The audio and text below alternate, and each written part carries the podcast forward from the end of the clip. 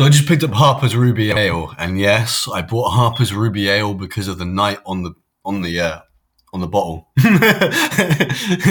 so now I can live out my fantasy dream as a knight. Oh yes. I'm also uh, right now. I'm just eating chocolate brownie and ice cream. I will get back to work. I will.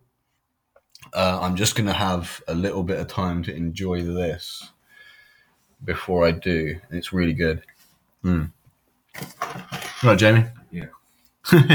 Yeah. one word. You're all right, mate. You're brilliant. You keep being you.